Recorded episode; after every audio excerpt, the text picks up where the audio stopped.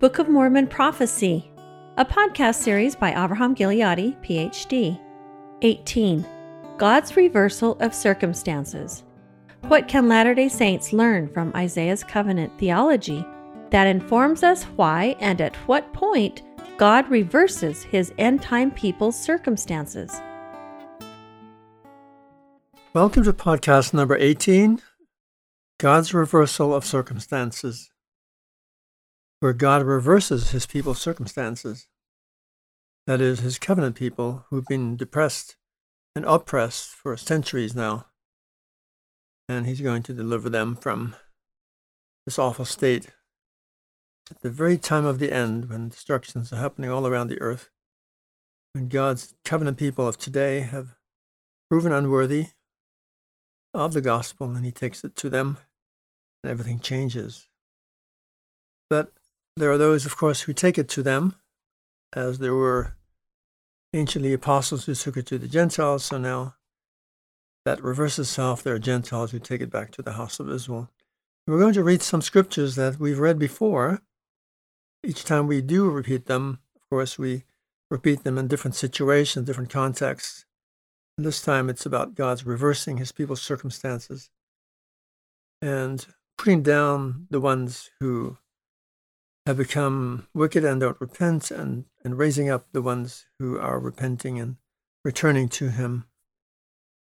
We start with um, Isaiah 37, verses 35 through 36, where the protection clause of the Davidic covenant is operates on behalf of God's people under King Hezekiah in Jerusalem when the Assyrian army sieges Jerusalem and commands the people to come out to them. They will give them other lands of inheritance. They'll take them off their national base, put them elsewhere so they'll lose their patriotism. They'll become captive nations. But the people keep the king's law, and King Hezekiah keeps God's law, a descendant of David. And so the Lord is bound under the terms of the Davidic covenant to protect both king and people and to deliver them from a mortal threat. This becomes really important as a type for us today because we ourselves are going to come, and all of God's people are going to come. We're going to survive into, the millennial age. We're going to come under that very same threat by the enemy, by the arch tyrant, by the king of Assyria, a latter day king of Assyria this time. And the Lord says, I will protect this city and save it for my own sake and for the sake of my servant David. Now we know that King Hezekiah from a previous podcast, right? You remember how he had to pay a price for his people's deliverance. He had to answer for the disloyalties of his people to the Lord, and as King Mosiah also did, where they changed to a government of governors or, or chief judges, so forth, before they went to a collective covenant like the Sinai covenant. And here the people are still under the terms of the Davidic covenant, all covenants actually will be operating in the end time the Abrahamic covenant, the Sinai collective covenant, and also the individual covenant of the Davidic covenant, because these saviors, these end time saviors, will all be individuals uh, covenanting with the Lord to answer for the disloyalties of the people to whom they are ministering the gospel, who will newly be coming into God's covenant, being restored to it, and whom they're delivering first spiritually and then physically from the bad stuff, let's call it, that happens in the end time. So the Lord says he's going to do it for his own sake and for the sake of my servant David, meaning, as we discussed before, that he's going to keep his part of the agreement when the king or the savior person does his part. We're talking about temporal salvation or physical protection guaranteed under the terms of the Davidic covenant which follows and emulates the proxy savior role of Jesus in obtaining our spiritual salvation. That we're talking only about the protection clause, the physical protection clause. And then the angel of Jehovah went out and slew 185,000 in the Assyrian camp. And that was divine intervention, as we discussed before. So it shows how the, the Lord here reverses his people's circumstances because from that time, Assyria began to lose power, actually, in the earth. That conquered most of the nations of the world. It went down into Egypt and even conquered Egypt, the other great superpower of the day, as it will again in the end time. A latter day Assyria will conquer the, the modern world, including the great superpower of our day, which is America. And they will succeed for a while until something like this happens where the Lord intervenes. And actually, in the book of Isaiah, there are two ways that the latter day Assyrian alliance loses its power. One is by being fought in mortal combat, and the other is through divine intervention like this, where they are killed simply because of the power of God manifesting itself among them. So let's move on to 2 Nephi chapter 6, verses 12. The repentant Gentiles don't fight against Zion. Now we know that there's this division coming, which we discussed before. And so there are those Gentiles who repent, those Gentiles who harden their hearts and side with the enemy. That's among us, Latter day Saints. It is mostly speaking to us, Latter day Saint Gentiles. Blessed are the Gentiles, they of whom the prophet, that is Isaiah, has written. For behold, if it so be that they repent and fight not against Zion and do not unite themselves to that great and abominable church, they shall be saved. So there must be an awful pull or a temptation to join, to unite themselves with that great and abominable church. Otherwise, it wouldn't be using this kind of language. And we saw in a previous podcast, the last one, how the Nephites were seduced to join the secret combinations before they knew it, they were even part of them. So there must be a, a tremendous temptation to conform politically, so to speak, with the powers that be and just find yourself on the other side very quickly. The Gentiles who are blessed in this case, of course, are those kings and queens of the Gentiles who end up ministering the gospel to the house of Israel. And it says, For the Lord God will fulfill his covenants which he hath made to his children, and for this cause the prophet has written these things. Prophet Isaiah has written these things. And the prophet Isaiah, of course, is being quoted by Jacob, by Nephi, by Jesus, by Abinadi, by Mormon, others in the Book of Mormon. So this is amazing deference given to the prophet Isaiah and his words that are to be filled in the end time, in the very time that they will be understood at that time. As it says, the book will be understood, and the eyes of the blind will see, and the, the deaf will hear the words of the book, the book of Isaiah. But moving on to 1 Nephi 14, verse 7, where the world, and especially us Latter day Saints, are given the option of peace and life eternal or captivity and destruction. Again, like we've read this before in a different context of the Great Division that's coming. And this is about a Great Division, but it's also about the reversal of circumstances God's people in the end time experience. It says, For the time cometh, said the Lamb of God, that I will work a great and a marvelous work among the children of men, a work which shall be everlasting, either on the one hand or on the other, either to the convincing of them unto peace and life eternal, or unto the deliverance of them to the hardness of their hearts and blindness of their minds, unto their being brought down into captivity and also into destruction, both temporally and spiritually, according to the captivity of the devil, of which has been spoken. So there comes a point in time, it's an ultimatum. There is no more in between.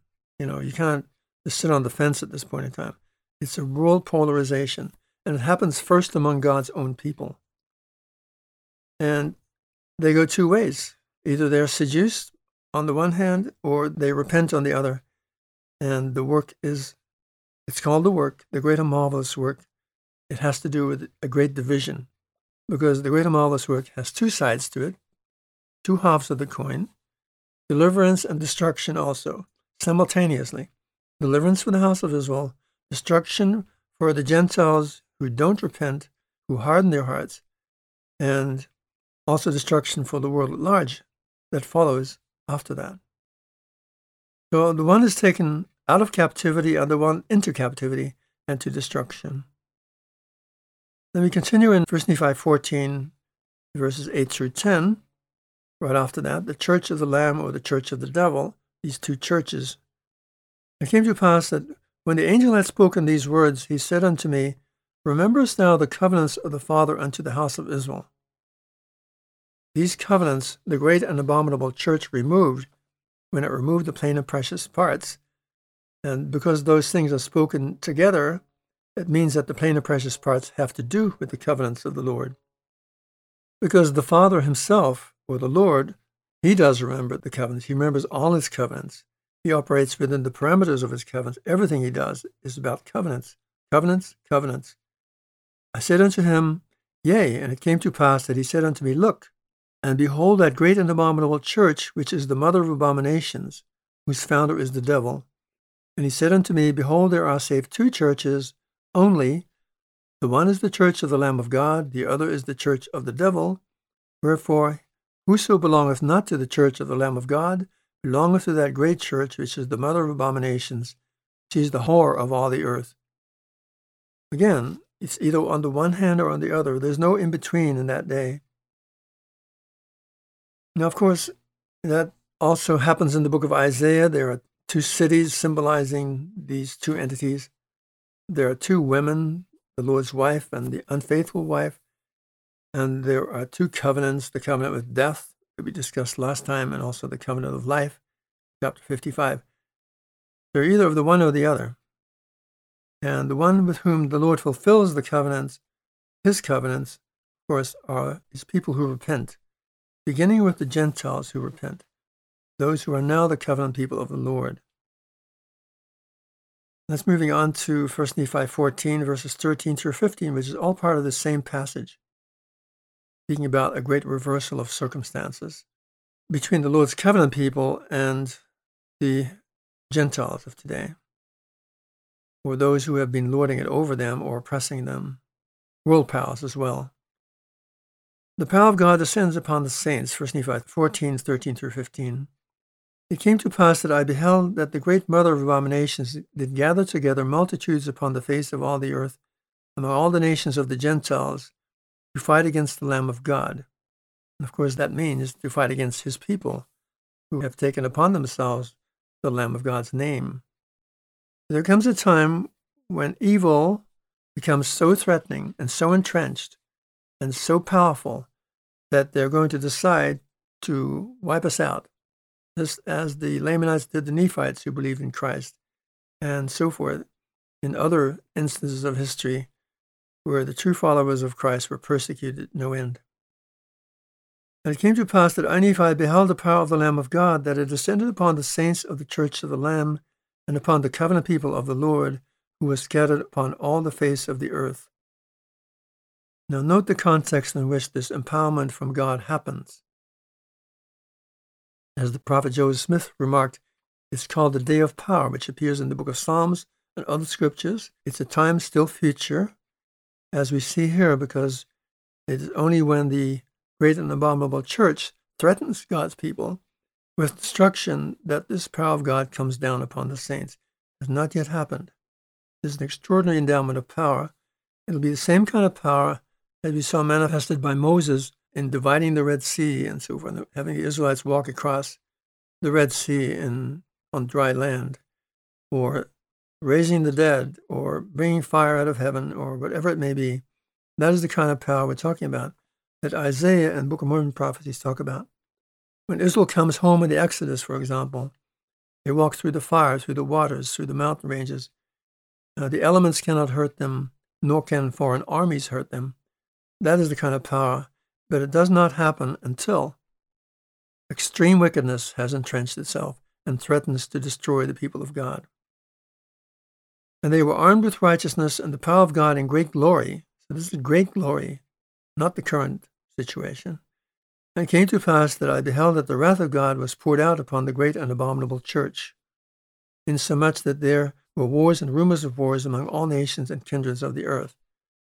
So here we see this hardening of the heart leading to captivity and to destruction on the one hand, as the whore of all the earth, or the church of the devil, who's everybody that's not the church of the Lamb, that they're coming into destruction, while the ones that were suppressed by them were about to be wiped out by them. They kept trusting in the Lord. They remained loyal to the Lord. They did not were not seduced by the secret combinations or any such thing. They remained faithful to the Lord, and the Lord came through for them in the end. Even if it was the law of the last minute, as I call it, they'll be tested to the utmost. We will be tested to the utmost. But the elect of God will be delivered out of it, of course. Moving on to another verse in that chapter, 1 Nephi 14, verse 3. The great pit filled by its own diggers is my heading. That great pit which hath been digged for the destruction of men shall be filled by those who digged it unto their utter destruction. And as we know, verse 7, that utter destruction is both temporal and spiritual. It's physical, it says, talks about it being in the flesh and so forth. You know, that is kind of the sum of the great and marvelous work in action, destruction part of it, and also at the same time, God's people will be delivered out of it in this great reversal of circumstances. Now we go to Isaiah, chapter 49 of Isaiah, verses 24 and 25, which is quoted in 1 Nephi 21, 24 through 25, and 2 Nephi chapter 6, verses 16 and 17. It says, Can the warrior's spoil be taken from him, or the tyrant's captives escape free? Now, the warrior is, in the book of Isaiah, is the king of Assyria, latter day arch tyrant, is described in verse chapter 10 of the book of Isaiah, other places, all through the book of Isaiah, in fact, under various names and keywords and code names and personas. Can the warrior's spoil be taken from him and the tyrant's captives escape free? Because in chapter 10, the Lord sends him to despoil his wicked people, to spoil us, Latter day Saints, who have left our covenant privileges and abandoned them for the world and for worse things than that, as we discussed previously. The Lord commissions him really against his own people, and he becomes the Lord's instrument of punishment of us today, and except for those who repent of us, whom the Lord delivers from the king of Assyria. So he's the arch tyrant, called the warrior and the tyrant here. Yet thus says Jehovah, the warrior's spoil shall indeed be taken from him, and the tyrant's captives escape free. Well, we know that the house of Israel is delivered out of captivity and dispersion by the spiritual kings and queens of the Gentiles. In the end, that spoil, the spoil is taken captive the peoples of the house of Israel in various ways by conquering the world and enslaving them and so forth that spoil of the house of Israel, the elect of the house of Israel, will be taken from him. And then the Lord says, I myself will contend with your contenders, I will deliver your children. Again, meaning the elect of the house of Israel, as we learn from other scriptures. We tie all these scriptures together with one another. That's such a beautiful thing. In the book of Isaiah and tying them the book of Mormon that quote Isaiah, this beautiful picture emerges that's so coherent. It, you're already finding out from these podcasts that the scenario keeps repeating itself in various ways.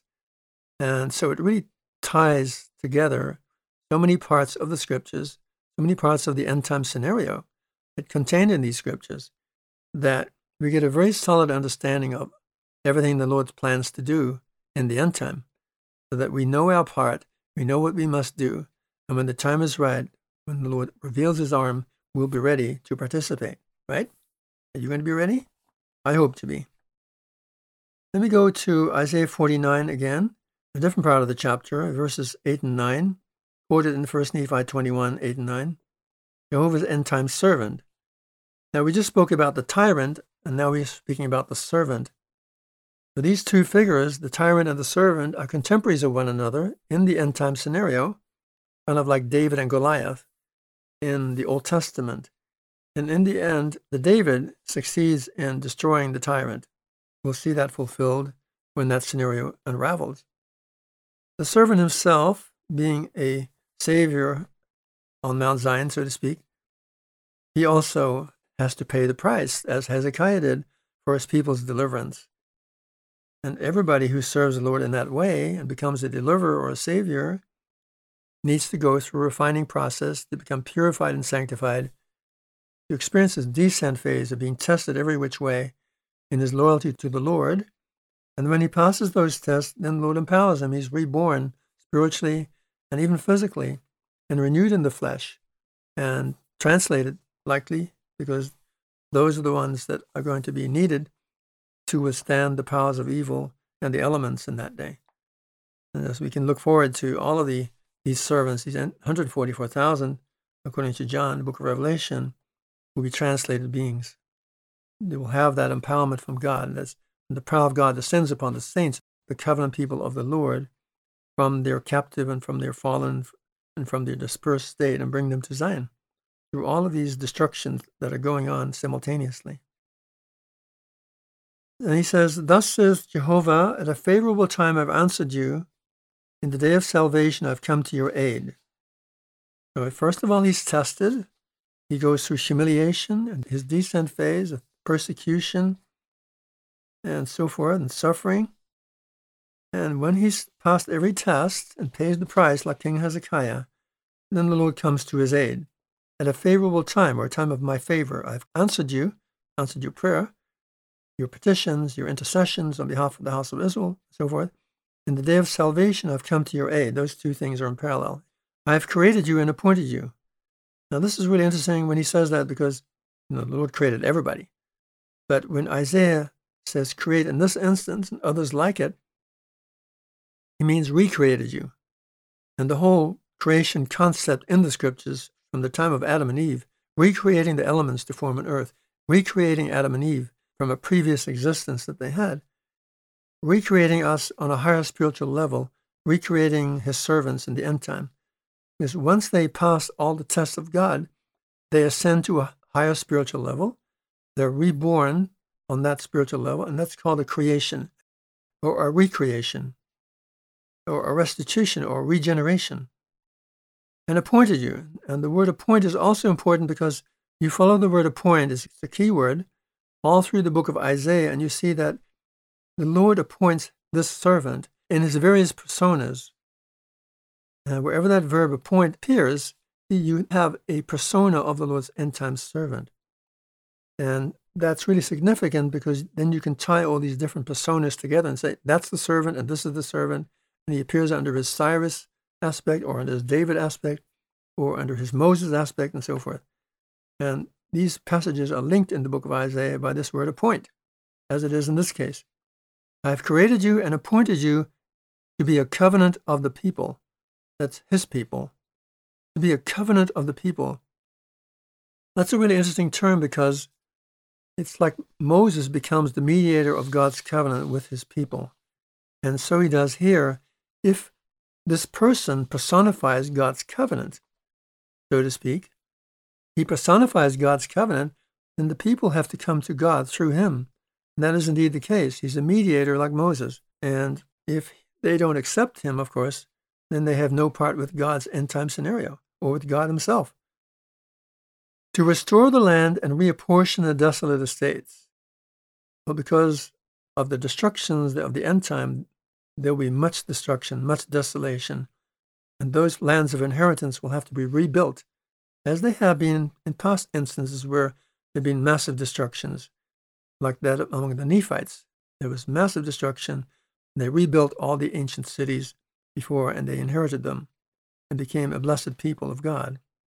And the reportioning the desolate estates has a parallel in Joshua's appointing the lands of the Canaanites when Israel conquered the Canaanites and wiped them out.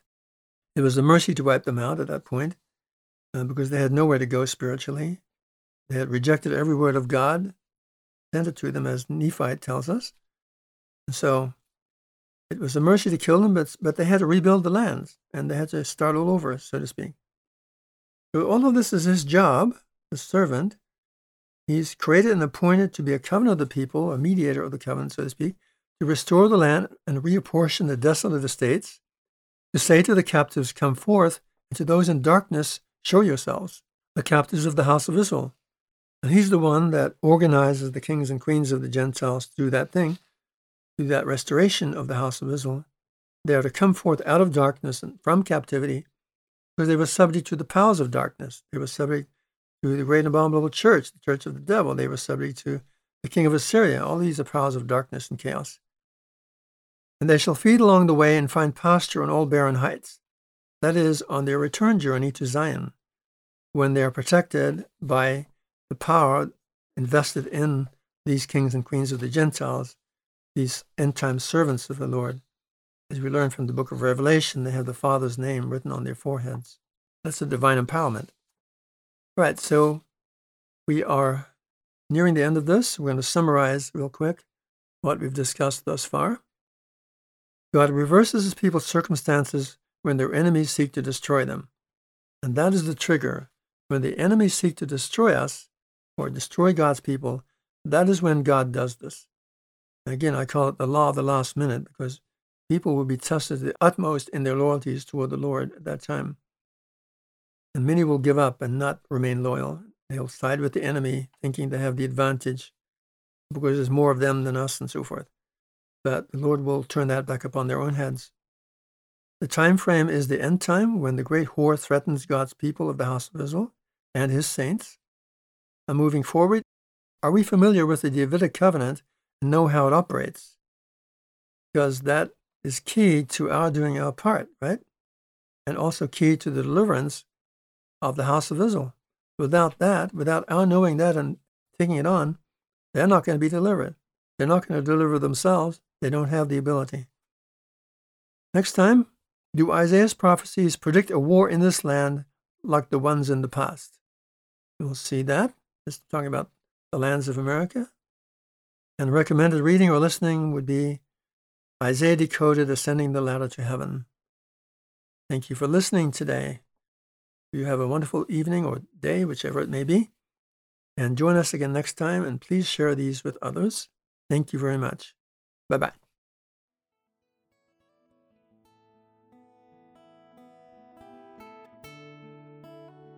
Thank you for joining us today. Join us next time when we learn types of a great war in the land. Does an explicit war pattern in the Book of Mormon's war narratives typify a great war to end all wars that Isaiah predicts will precede Jehovah's coming?